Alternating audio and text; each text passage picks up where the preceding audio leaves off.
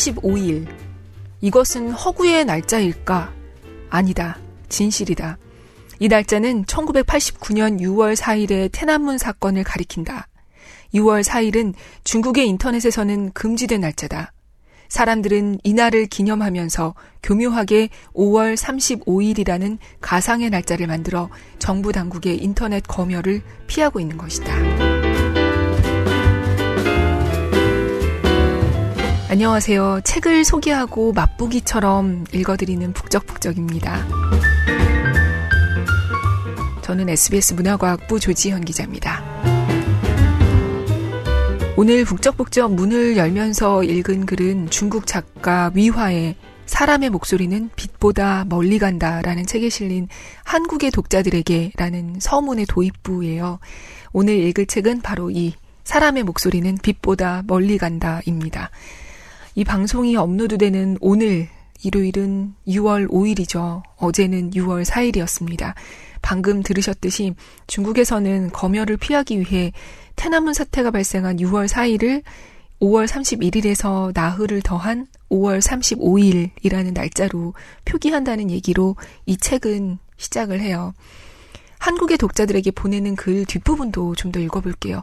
오늘 낭독을 흔쾌히 허락해주신 출판사 문학동네 측에 감사드립니다.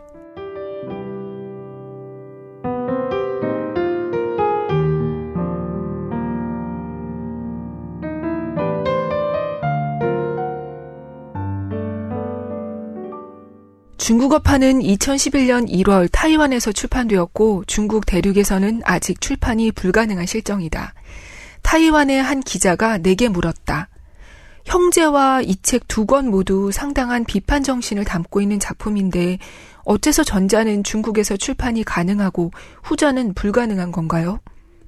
나는 허구와 비허구의 차이 때문이라고 대답했다. 주제가 둘 다 오늘날의 중국이긴 하지만 형제는 허구 작품이라 서술에서 우회적 표현이 가능하기 때문에 쉽게 출판할 수 있었지만 이 책은 비허구 작품이라 서술에서 단도직입적으로 표현할 수밖에 없기 때문에 출판이 불가능하다. 비유하여 말하자면 형제는 5월 35일이고 이 책은 6월 4일인 셈이다.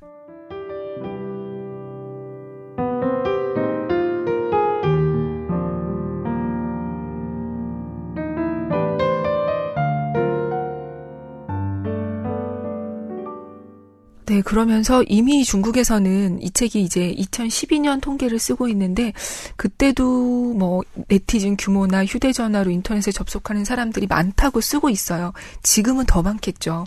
그러면서 이렇게 글이 이어집니다.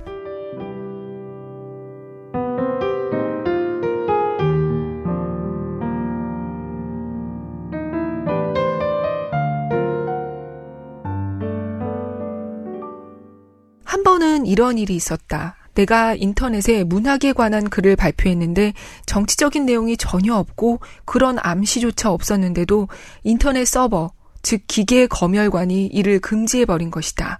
여러 번 다시 시도해봤지만 인터넷 서버의 차단 이유 설명에는 잘못된 부호라고만 떴다.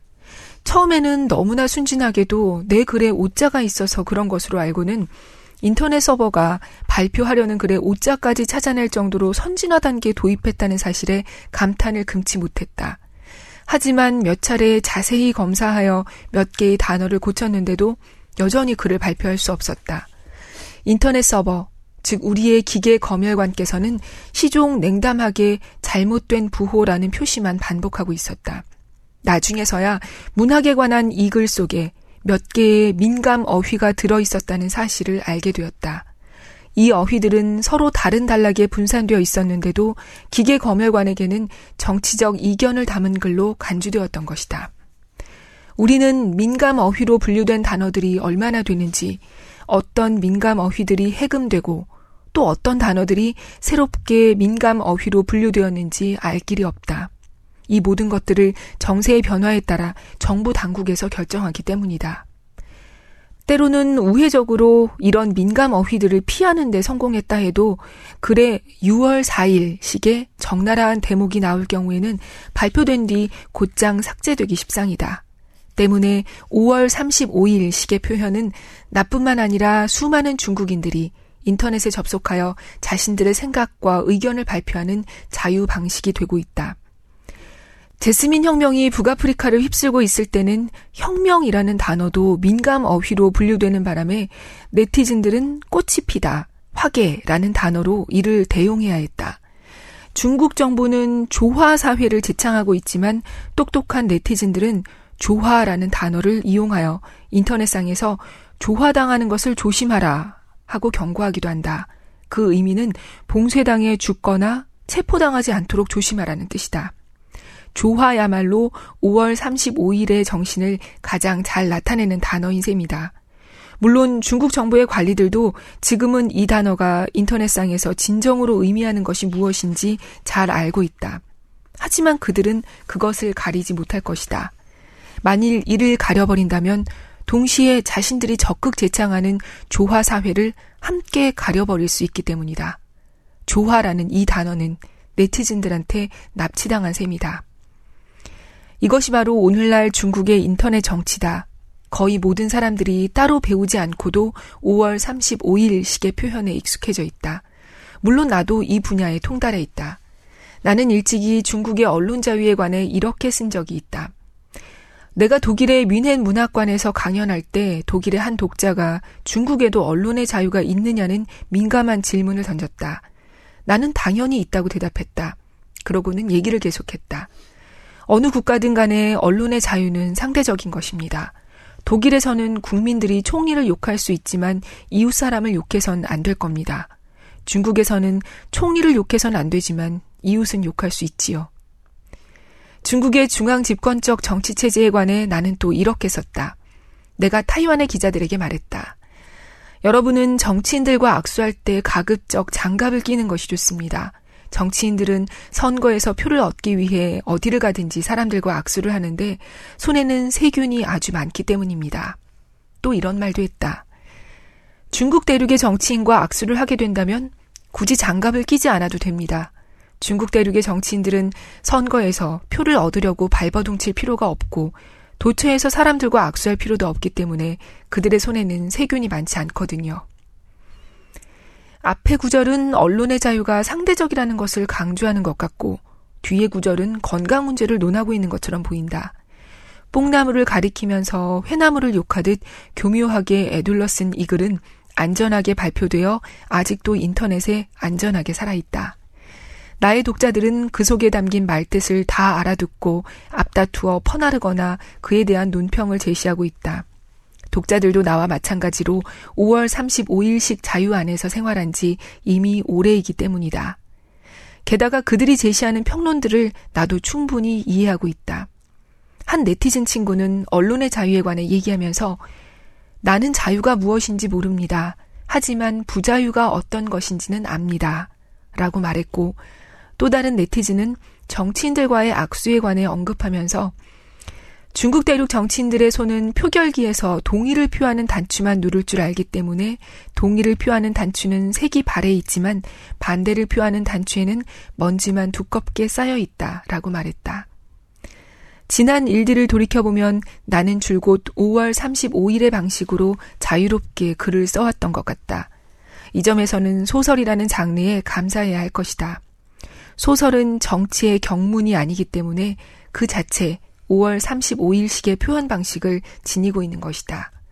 물론 내게는 6월 4일식 글쓰기도 있다. 바로 이 책이 그것이다.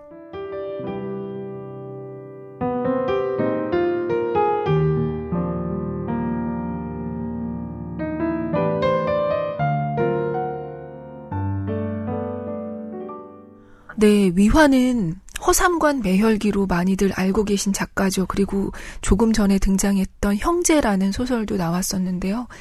이 책은 작가가 10개의 단어로 중국을 설명하는 책입니다. 그 인민, 영수, 독서, 글쓰기, 루신, 차이, 혁명, 풀뿌리, 산채, 홀유. 이게 바로 10개의 키워드인데요. 중국을 뭐 소개하고 분석하는 책들은 굉장히 많지만 위화의 책은 좀 특별한 게 있는 것 같아요. 작가 특유의 어떤 골개미라고 해야 하나요? 그 요즘 말로 웃프다라고 하죠. 그런 상황을 너무 책 속에 빠져들게 썼어요. 전체를 다 오늘 읽지 못하는 게 오늘도 역시 아쉬울 따름인데요. 녹음할 때마다 늘 그렇지만 오늘도 참 그렇습니다. 어, 이번엔 인민 중에서 일부를 읽어볼게요.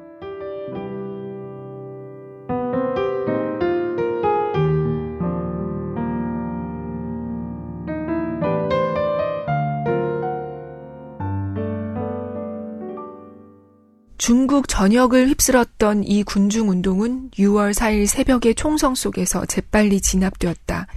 같은 해 10월 우리가 다시 베이징 대학을 찾았을 때는 이미 전과는 전혀 다른 모습이었다. 날이 어두워지면 웨이밍호 호반에는 젊은 연인들의 그림자가 여기저기 나타났고 학생 기숙사 안에서는 마작을 하는 소리와 함께 영어 단어를 암기하는 소리가 흘러나왔다. 여름이 한 번 지나갔을 뿐인데 그 사이에 모든 것이 변해버렸다. 마치 지난 봄에 아무 일도 일어나지 않은 것 같았다. 이처럼 거대한 대비는 한 가지 사실을 여실히 설명해 주었다. 바로天安문 사건이 중국인들의 정치적 열정이 한 차례 집중되어 폭발한 것이라는 점이다. 어쩌면 문화 대혁명 이래로 누적되어 온 정치적 열정이 마침내 깨끗이 발산되었다고 말할 수도 있을 것이다. 그 뒤로는 부에 대한 열정이 이러한 정치적 열정을 대신했고 모든 사람들이 한 마음으로 돈을 버는 데 집착하는 과정에서 자연스럽게 1990년대의 경제적 번영이 찾아왔다고 할 수 있다.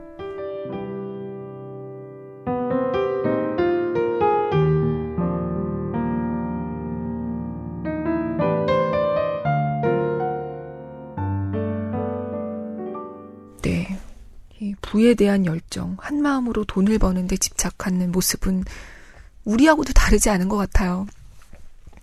그리고 이 책의 제목이기도 한 사람의 목소리는 빛보다 멀리 간다라는 구절이 등장하는 부분으로 가볼게요.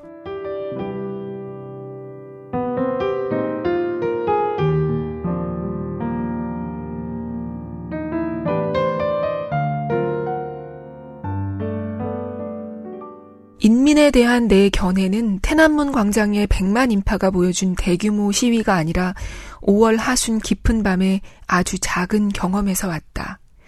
당시의 베이징은 이미 계엄 상태였지만 학생과 시민들이 자발적으로 베이징의 주요 교통 요지들과 모든 입체 교차로 및 지하철 입구를 지키면서 무장한 군인들이 태남문 광장에 진입하지 못하도록 저지하고 있었다.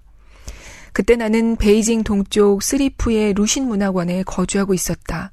나는 거의 매일 정오마다 모든 부위에서 삐거덕 소리가 나지만 경적 소리가 나지 않는 자전거를 타고 테나문 광장으로 갔다가 깊은 밤이나 새벽이 되어서야 다시 문학원으로 돌아오곤 했다. 1989년 5월 하순의 베이징은 낮에는 몹시 더웠지만 한밤중에는 추위가 느껴질 정도로 서늘했다. 어느 날인가 정오에 문학원을 출발할 때 날이 너무 덥다 보니 반팔 셔츠만 하나 달랑 입고 길을 나섰던 것이 기억난다. 깊은 밤이 되자 나는 추위를 느끼기 시작했고 자전거를 타고 광장을 떠나 문학원으로 돌아오는 길에는 온몸으로 차가운 바람을 맞아야 했다. 내 몸의 모든 부위와 망가진 자전거 부위가 함께 떨고 있었다. 내가 가로등이 꺼진 거리를 달릴 때면 달빛이 대신 길을 인도해 주었다. 앞으로 달려나갈수록 추위는 더해만 갔다. 내가 후자로 근처에 점점 다가가고 있을 때쯤 갑자기 뜨거운 물결이 어둠 속에서 용솟음 치는 것을 느낄 수 있었다. 내가 계속 앞으로 나아갈수록 이 뜨거운 열기는 더욱 강렬해졌다. 이어서 아주 멀리서 노랫소리가 들려왔다. 곧이어 아주 멀리서 수많은 등불이 반짝이는 모습이 보였다. 그리고 다시 놀라운 광경이 펼쳐졌다. 뜨거운 물결이 빠른 속도로 다가오더니 후자로 입체 교체로가 등불 빛으로 환해졌다. 다리 위는 물론 다리 아래까지 만 명이 넘는 사람들이 모여 그곳을 지키고 있었던 것이다.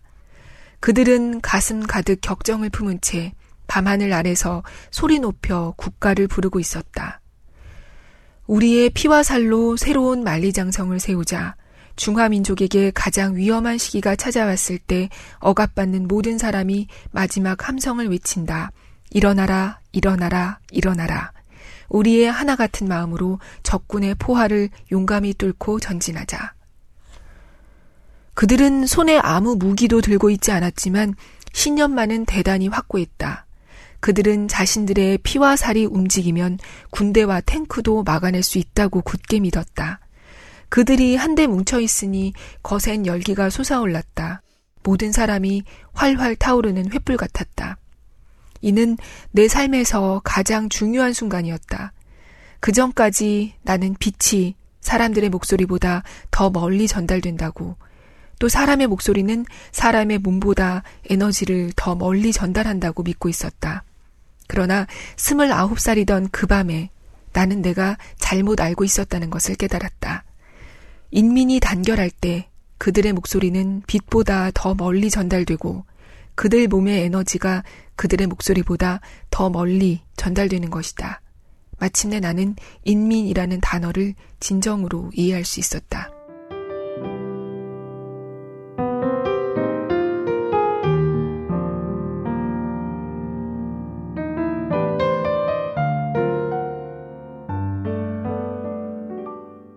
그 다음 주제어는 영수, 마오쩌둥에 대한 부분인데요. 이거 굉장히 흥미로워요. 근데 시간상 뛰어넘고요. 저는 오늘 우리도 북적북적이니까 독서라는 주제어로 넘어가 보겠습니다. 작가는 자신의 책에 대한 사례, 얘기 네 가지를 해주는데요. 그 네 가지가 모두 당시 중국의 상황과 연결돼 있어요. 조금 읽어보겠습니다.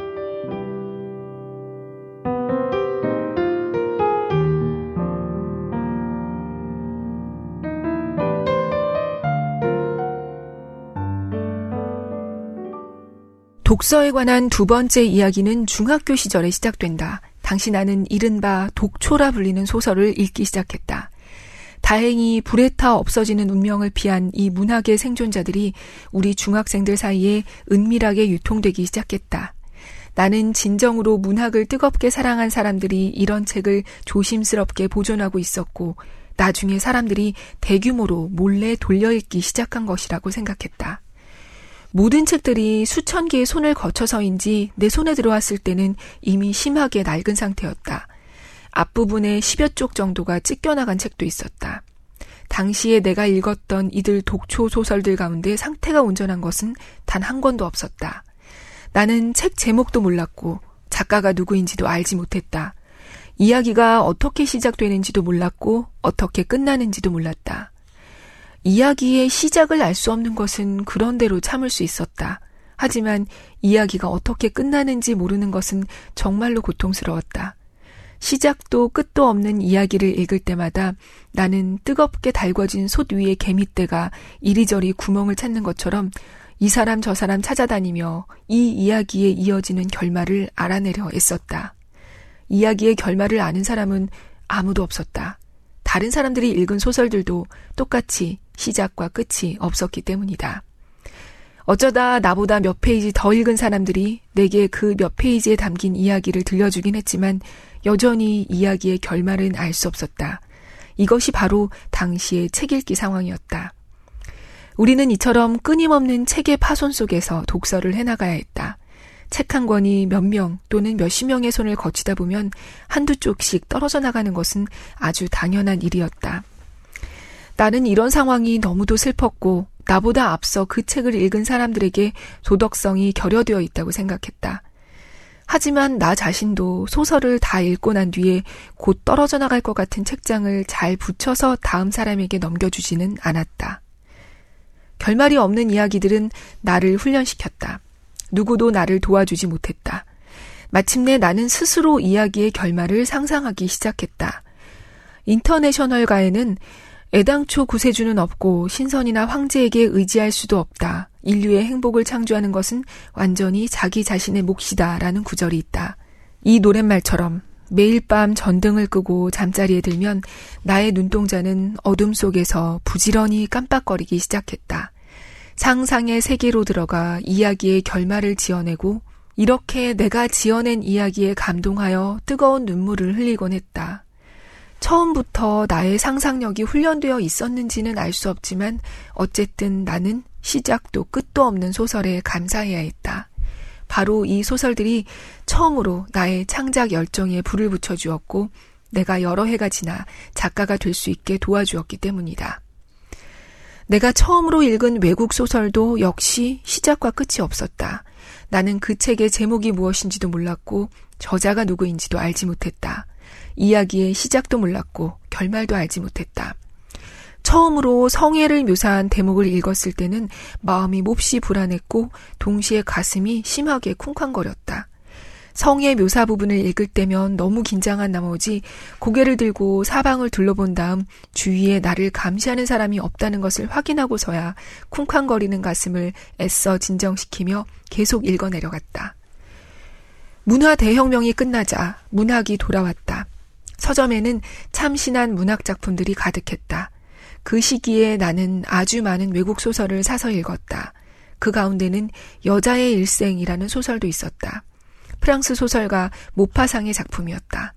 어느 날 저녁 나는 침대에 엎드려 여자의 일생을 읽기 시작했다. 3분의 1쯤 읽었을 때 나는 너무 놀라 소리를 지르고 말았다. 알고 보니 바로 이 책이었다. 내가 여러 해 전에 가슴을 졸이며 읽었던 시작도 끝도 없었던 첫 번째 외국 소설이 바로 모파상의 여자의 일생이었던 것이다.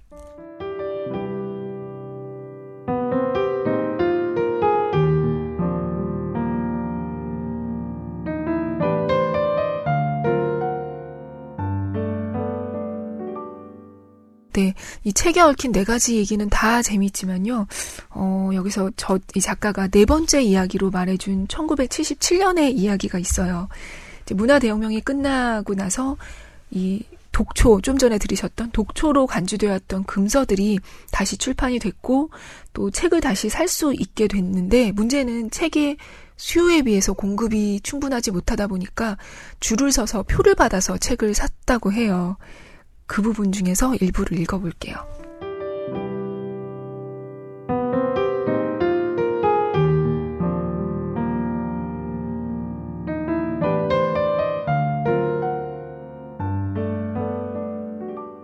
서표는 한 사람에게 한 장씩만 배분되었다. 서표 한 장으로는 책 두 권을 살 수 있었다.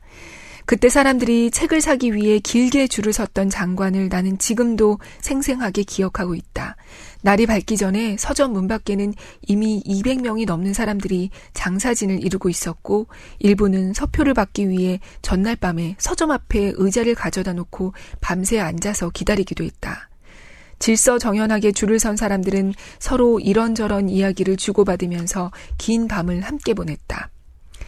새벽에 서점 문 앞에 도착한 사람들은 금세 자신들이 너무 늦게 왔다는 사실을 깨달았다. 그러나 요행을 바라는 마음으로 긴 줄 뒤쪽에 서서 자신들에게도 서표를 받을 수 있는 기회가 올 것이라고 기대하고 있었다. 나도 이렇게 늦게 도착한 사람들 가운데 하나였다. 내 주머니 속에는 인민패 5위안이 들어 있었다.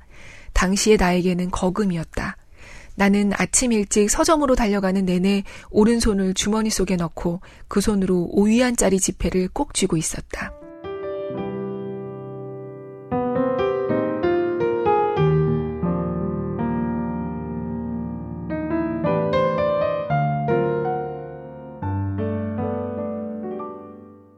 네, 이렇게 해서 위화가 서점에 도착했을 때 거의 300명에 가까운 사람들이 서 있었어요. 그래서 사람들은 과연 이제 문을 열리고 나면은 어떻게 될까 기대를 하면서 기다리는데 직원이 문을 열고는 서표가 50장밖에 없다. 그 50번째 뒤에서 계신 분들은 집으로 가라. 이렇게 얘기해요. 그래서 사람들은 얼마나 밤을 새웠는데 이게 안타깝고 그랬겠어요. 근데 여기서 작가는 바로 그 쉰 번째 바로 다음에 서 있던 쉰한 번째 사람에 대해서 이렇게 쓰고 있습니다.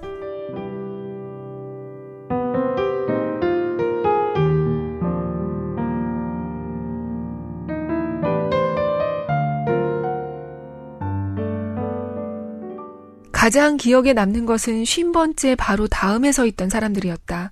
이들의 표정을 바라보는 것은 너무나 가슴 아픈 일이었다. 그들은 거친 말을 내뱉었다. 때로는 자신을 욕하는 소리로 들리기도 했고, 때로는 이름도 모르는 사람들을 욕하는 것으로 들리기도 했다.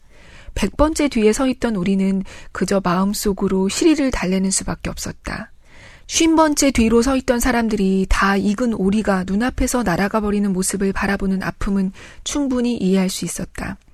특히 쉰한 번째 자리에 서 있던 사람은 서점 문 안에 거의 들어섰다가 더 이상 서표가 없다는 말과 함께 문 밖으로 쫓겨나고 말았다. 그는 미동도 하지 않은 채 서점 앞에 한참을 서 있다가 고개를 푹 숙이고서 한쪽으로 비켜놨다. 손에는 의자를 하나 들고서 나무처럼 멍한 표정으로 서점 안에서 책을 사서 나오는 사람들의 의기양양한 모습과 밖에 서 있던 우리가 책을 사서 나오는 사람들을 애워싸고 손으로 새 책을 만지고 코로 새 책에서 풍겨 나오는 잉크 냄새를 맡는 모습을 바라보았다. 그의 침묵이 다소 이상해 보였다. 나는 여러 차례 고개를 돌려 그를 바라보았다. 그 역시 이해하기 어려운 야릇한 표정으로 나를 바라보는 것 같았다. 나중에 우리 마을 사람들 몇몇이 이 쉰 한 번째 사람에 관해 얘기를 주고받는 것을 들을 수 있었다. 그는 친구 세 명과 함께 밤이 깊도록 카드놀이를 하다가 뒤늦게 의자를 들고 서점 앞으로 와서는 날이 밝을 때까지 앉아 있었다고 했다. 그 뒤로 며칠 동안 그는 아는 사람을 만날 때마다 이렇게 말했다고 한다. 카드놀이를 한 판만 덜 했어도 쉰 한 번째 자리에 서는 일은 없었을 텐데. 이리하여 쉰 한 번째라는 말은 한동안 유행어가 되었다. 예컨대 어떤 사람이 에이, 오늘은 쉰 한 번째가 되고 말았어. 라고 말하면 그날 아주 재수가 없었다는 뜻이었다.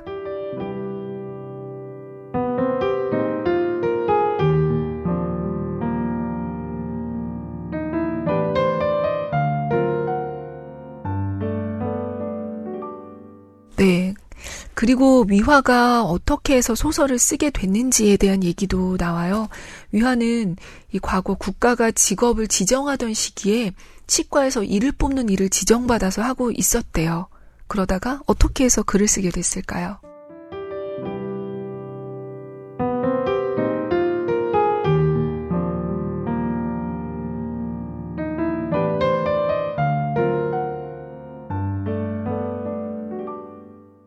내 나이 스무 살이 간 넘었을 때였다. 오후 휴식 시간이 되면 항상 거리가 내려다 보이는 병원 창가에 서서 눈 아래 펼쳐지는 소란스러운 거리의 풍경을 바라보며 두려움에 떨었다. 내가 이 자리에 평생을 서 있을 수 있을까? 바로 그 순간에 나는 소설을 쓰기 시작했다. 창가에 서면 항상 현 문화관에서 일하는 사람들이 할 일이 없어 한가하게 거리를 오가는 모습을 볼 수 있었다. 나는 그들이 몹시 부러웠다. 한 번은 문화관에서 일하는 어떤 사람에게 물어보았다. 왜 일을 안 하세요? 그가 대답했다. 우리에겐 이렇게 거리를 이리저리 왔다 갔다 하는 게 바로 일이야. 나는 마음속으로 그런 일이라면 나도 좋아한다고 생각했다. 나의 가장 큰 바람은 현 문화관에 들어가 일하는 것이었다. 큰 길을 한가하게 오가면서 빈둥빈둥 노는 것이 일이라니 이렇게 아름다운 직업은 문화관 말고는 아마도 천당에나 가야 있을 거라는 생각이 들었다. 당시의 중국에서는 개인에게 자신의 직업을 선택할 권리가 주어지지 않았다. 직업은 전부 국가가 분배해 주었다. 고등학교를 졸업했을 때 국가는 내게 치과 의사라는 직업을 분배해 주었다. 내가 치과 의사라는 직업을 포기하고 문화관에 가서 한가하게 빈둥대는 일을 하려면 역시 국가의 허락을 받아야 했다. 게다가 먼저 자신이 문화관에 들어갈 자격을 갖추고 있다는 것을 증명해야 했다. 일반적으로 문화관으로 들어가는 앞날이 아름다운 길에는 세 종류가 있었다. 그 가운데 하나는 작곡이고 둘째는 회화, 그리고 나머지 하나가 글쓰기였다. 나로 말하자면 작곡이나 회화는 둘 다 처음부터 새로 시작해야 했다. 나는 뭔가를 배우는 데는 영 젬병이었다. 고등학교에 다닐 때는 수업 시작을 알리는 종소리와 끝을 알리는 종소리를 구별하지 못했다. 항상 수업이 끝났음을 알리는 종소리를 듣고서야 교실에 들어가 수업할 준비를 하곤 했다. 당시 나는 아는 한자도 그리 많지 않았다. 하지만 글쓰기에는 여전히 문제가 없었다. 여러 해가 지나 중국의 비평가들은 나의 언어 서술이 매우 간결하다고 칭찬하곤 했다. 그럴 때면 나는 농담으로 이렇게 말했다. 그건 내가 아는 한자가 많지 않기 때문입니다. 나중에 나의 작품이 영어로 번역 출판되자 미국의 한 문학 교수는 영어로 번역된 나의 언어가 마치 해밍웨이의 언어 같다고 말했다. 나는 내 농담을 미국으로 수출하여 이 교수에게 이렇게 말했다. 해밍웨이도 아는 영어 단어가 그리 많지 않았나 보군요. 농담이긴 하지만 나름대로 일리 있는 말이었다. 인생은 종종 이렇다. 때로는 단점에서 출발한 것이 갈수록 장점이 되기도 하고, 때로는 장점에서 출발한 것이 갈수록 단점이 되기도 한다. 마오쩌퉁의 말을 빌리자면 좋은 일이 변해 나쁜 일이 되고, 나쁜 일이 변해 좋은 일이 된다라고 할 수 있다. 방금 한 농담을 계속하자면 나와 해밍웨이는 마오쩌퉁이 말한 것 중 나쁜 일이 좋은 일로 변한 경우에 속할 것이다. 22살 무렵 나는 한편으로는 사람들의 일을 뽑으면서 한편으로는 글쓰기를 시작했다. 일을 뽑는 것은 생계를 위해서였고 글쓰기는 나중에 더 이상 일을 뽑지 않기 위해서였다. 맨 처음에는 글을 한자 쓰는 것이 치아를 하나 뽑는 것보다 더 힘들었다. 하지만 천국 같은 문화관에 들어가기 위해서는 나 자신을 채찍질하며 계속 써나가는 수밖에 없었다. 당시 나는 아직 젊었기 때문에 나의 엉덩이와 의자 사이에 깊고 두터운 우호 관계를 쌓는 것이 결코 쉬운 일이 아니었다. 주말만 되면 창밖의 햇빛이 너무나 밝고 아름다워 보였고 새들은 마음껏 날아다녔으며 도처에 아가씨들의 웃음소리가 울려 퍼졌다. 나와 같은 나이의 사람들은 모두 밖으로 놀러 나갔지만 나는 혼자 마른 나무처럼 탁자 앞에 앉아 장인이 쇠를 다루듯 아주 힘들게 한자 한자 딱딱한 한자를 써내려갔다. 나중에 젊은이들이 종종 내게 묻곤 했다. 어떻게 해서 유명한 작가가 될 수 있었나요? 나의 대답은 하나이다. 바로 글쓰기 덕분이었다. 글쓰기는 경험과 같다. 혼자서 뭔가 경험하지 않으면 자신의 인생을 이해할 수 없다. 마찬가지로 직접 써보지 않으면 자신이 무엇을 쓸 수 있는지 알지 못한다.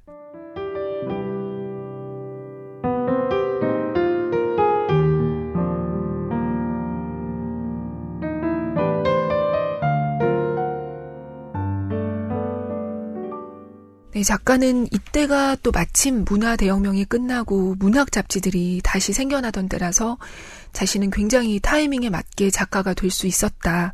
아마 조금만 늦게 글을 쓰기 시작했더라면 등단하기 어려웠을 거다. 이렇게 말을 해요.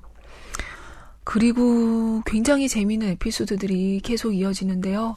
어, 다 뛰어넘고 산채라는 말로 풀어낸 중국 얘기를 잠깐 들여다볼게요.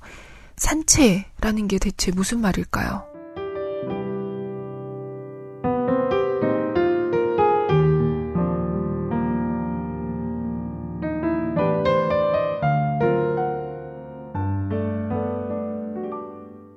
중국어에서 산채라는 단어는 원래 울타리 등 방어 시설을 갖춘 산장을 의미했는데 점차 가난한 지역 또는 가난한 사람들이 거주하는 지역을 뜻하는 말로 의미가 확장되었다.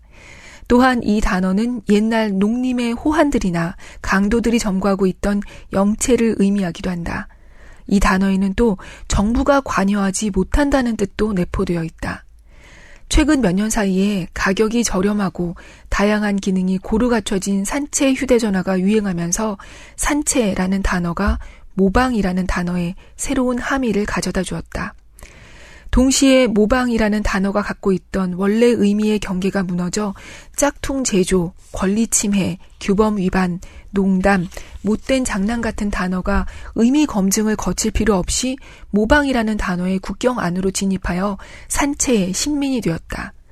요컨대 산채는 오늘날 중국어에서 무정부주의 정신을 가장 잘 반영하는 단어라고 할 수 있다.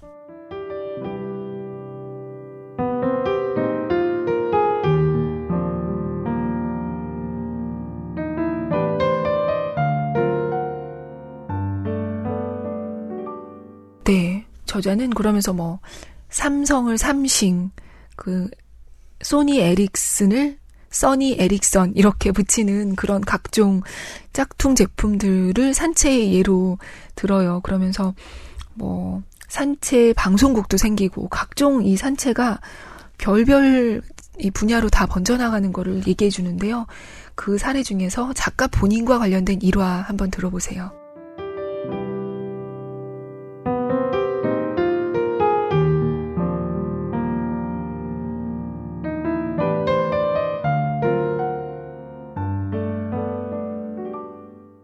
4년 전에 나는 내가 사는 건물 아래에 있는 육교에서 해적판 형제를 발견했다. 나의 책이 다른 해적판 서적과 함께 노점에서 팔리는 현장을 목격한 것이다.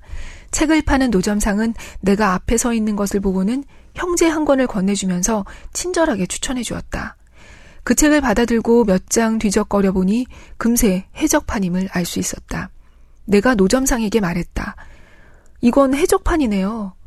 해적판 아니에요. 노점상은 진지한 표정으로 내 말을 바로잡아 주었다. 산채판이지요. 이와 비슷한 상황은 그전에도 경험한 적이 있었다. 오늘날의 중국은 일부 영역에 여전히 자유가 결핍되어 있는 반면 또 다른 영역에는 말로 표현하기 어려울 정도로 자유가 넘쳐난다. 20년 전에 기자들의 인터뷰에 응하면서 나는 하고 싶은 얘기를 거침없이 다 했다. 하지만 인터뷰 기사가 신문에 실렸을 때는 엄격한 심사를 거쳐 상당 부분이 삭제된 뒤였다. 그러다 10년 전부터는 인터뷰를 할 때 특별히 조심하기 시작했다. 내가 말한 내용이 가감 없이 그대로 신문에 실린다는 사실을 알았기 때문이다. 젠장 같은 욕설까지도 그대로 신문에 실렸다. 뿐만 아니라 지금은 각종 매체에 내가 하지도 않은 인터뷰 기사가 실려 눈이 휘둥그레진 채 입을 딱 벌리고 있는 일이 비일비재하다. 기자들이 내가 하지도 않은 말을 내가 한 말이라고 조작한 것이다. 한 번은 내 말을 거짓으로 꾸민 기자를 만나 엄숙하게 경고한 적도 있었다. 나는 한 번도 당신과 인터뷰를 한 적이 없습니다. 이 기자는 나와 똑같이 엄숙한 어투로 말을 받았다. 그건 산채판 인터뷰였거든요. 나는 입을 쩍 벌렸을 뿐 달리 할 말이 없었다. 이것이 바로 오늘날 중국의 현실이다. 아무리 비합법적이고 불합리한 일을 만나도 산채라는 단어 하나면 곧장 사회 여론과 사회 심리적인 측면에서 합법적이고 합리적인 것으로 변하고 만다.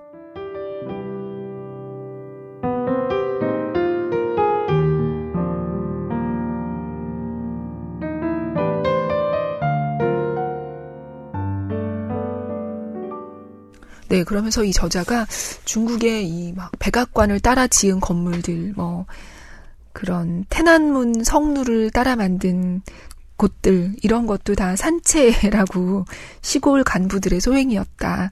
이렇게 설명을 해요. 네, 이렇게 작가는 중국의 어떤 급격한 변화, 또 그 안에 어마어마한 격차를 비판적인 시각으로 쓰고 있는데요. 이게 남의 얘기가 아니고 자기 얘기예요. 그러니까 위화 본인의 일화들을 읽으면서 우리는 중국을 엿보는 방식입니다. 마지막으로 제일 끝부분에 실린 후기 중에서 잠깐만 읽어볼게요.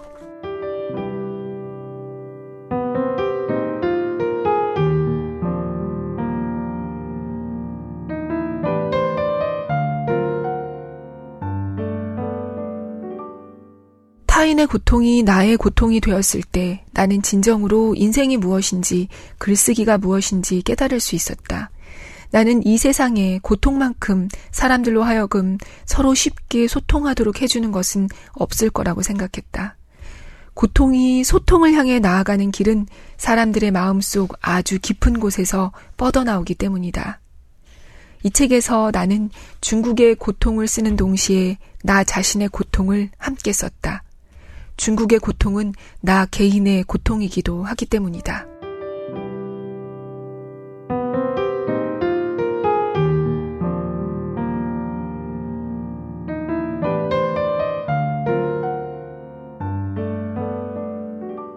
네, 이 책은 위화의 소설만큼 많이 읽히지는 않았지만 소설 못지않게 흥미진진합니다. 최근에 위화의 산문집이 하나 더 나왔어요. 우리는 거대한 차이 속에 살고 있다라는 책인데요. 이 책도 궁금해요. 저도 읽고 싶습니다. 음, 오늘도 들어주셔서 감사합니다. 팟빵 게시판에 댓글 남겨주신 포이포이님, 그리고 바파맘님, 감사합니다. 저는 다음 주에 뵐게요. 안녕히 계세요.